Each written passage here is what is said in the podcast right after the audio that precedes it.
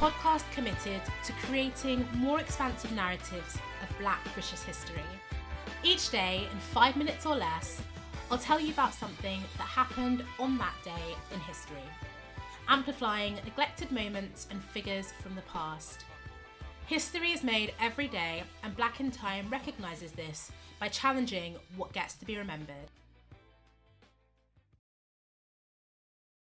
On February 24th, 1999, the outcome of the Stephen Lawrence inquiry, also known as the Macpherson Report, was delivered. In 1997, four years after Stephen Lawrence was murdered, the then Home Secretary, Jack Straw, ordered an inquiry into what happened following his death and lessons to be learned for the investigation and prosecution of racially motivated crimes.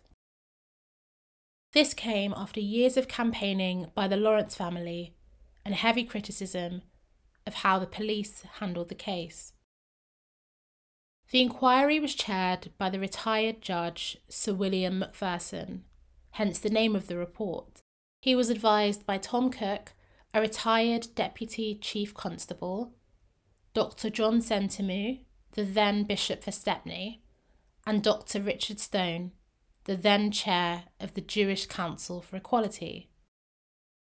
The Macpherson report was over 300 pages long and concluded that the investigation into Stephen's murder had, quote, been marred by a combination of professional incompetence, institutional racism, and a failure of leadership. The report made 70 recommendations that were designed to show, quote, zero tolerance for racism in society.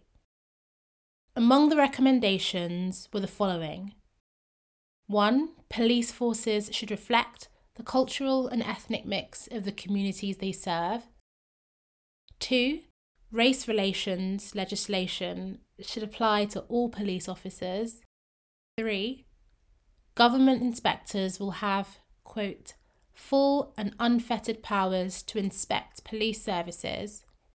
And four, the Macpherson principle, the idea that all complaints about incidents of racism should be recorded and investigated as such when they are perceived by the complainant or someone else to be an act of racism. As a result of the report's recommendations, a number of changes were made. Most notably, the double jeopardy law was partially abolished. Prior to the Macpherson report, a person could not be tried for the same crime twice. So, if someone was acquitted after being accused and tried for murder, they could not be charged with murder again at a later date. The Macpherson report recommended that this rule be debated and reconsidered to allow further prosecution if fresh evidence emerged. And it was, with the 2003 Criminal Justice Act permitting retrials in the case of serious offences where new and compelling evidence had come to light.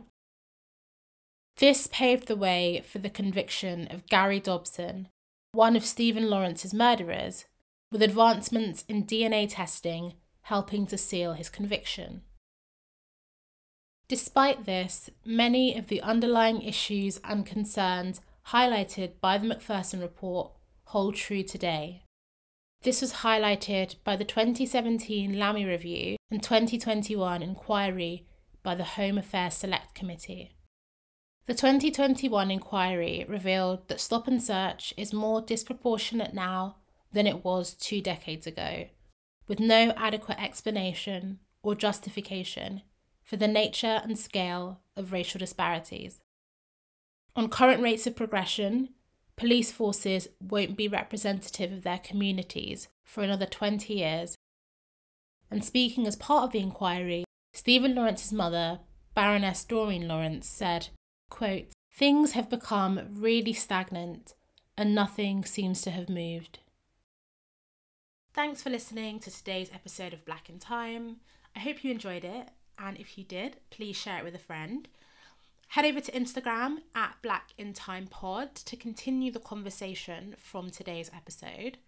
I'll be back again tomorrow with another episode. See you then.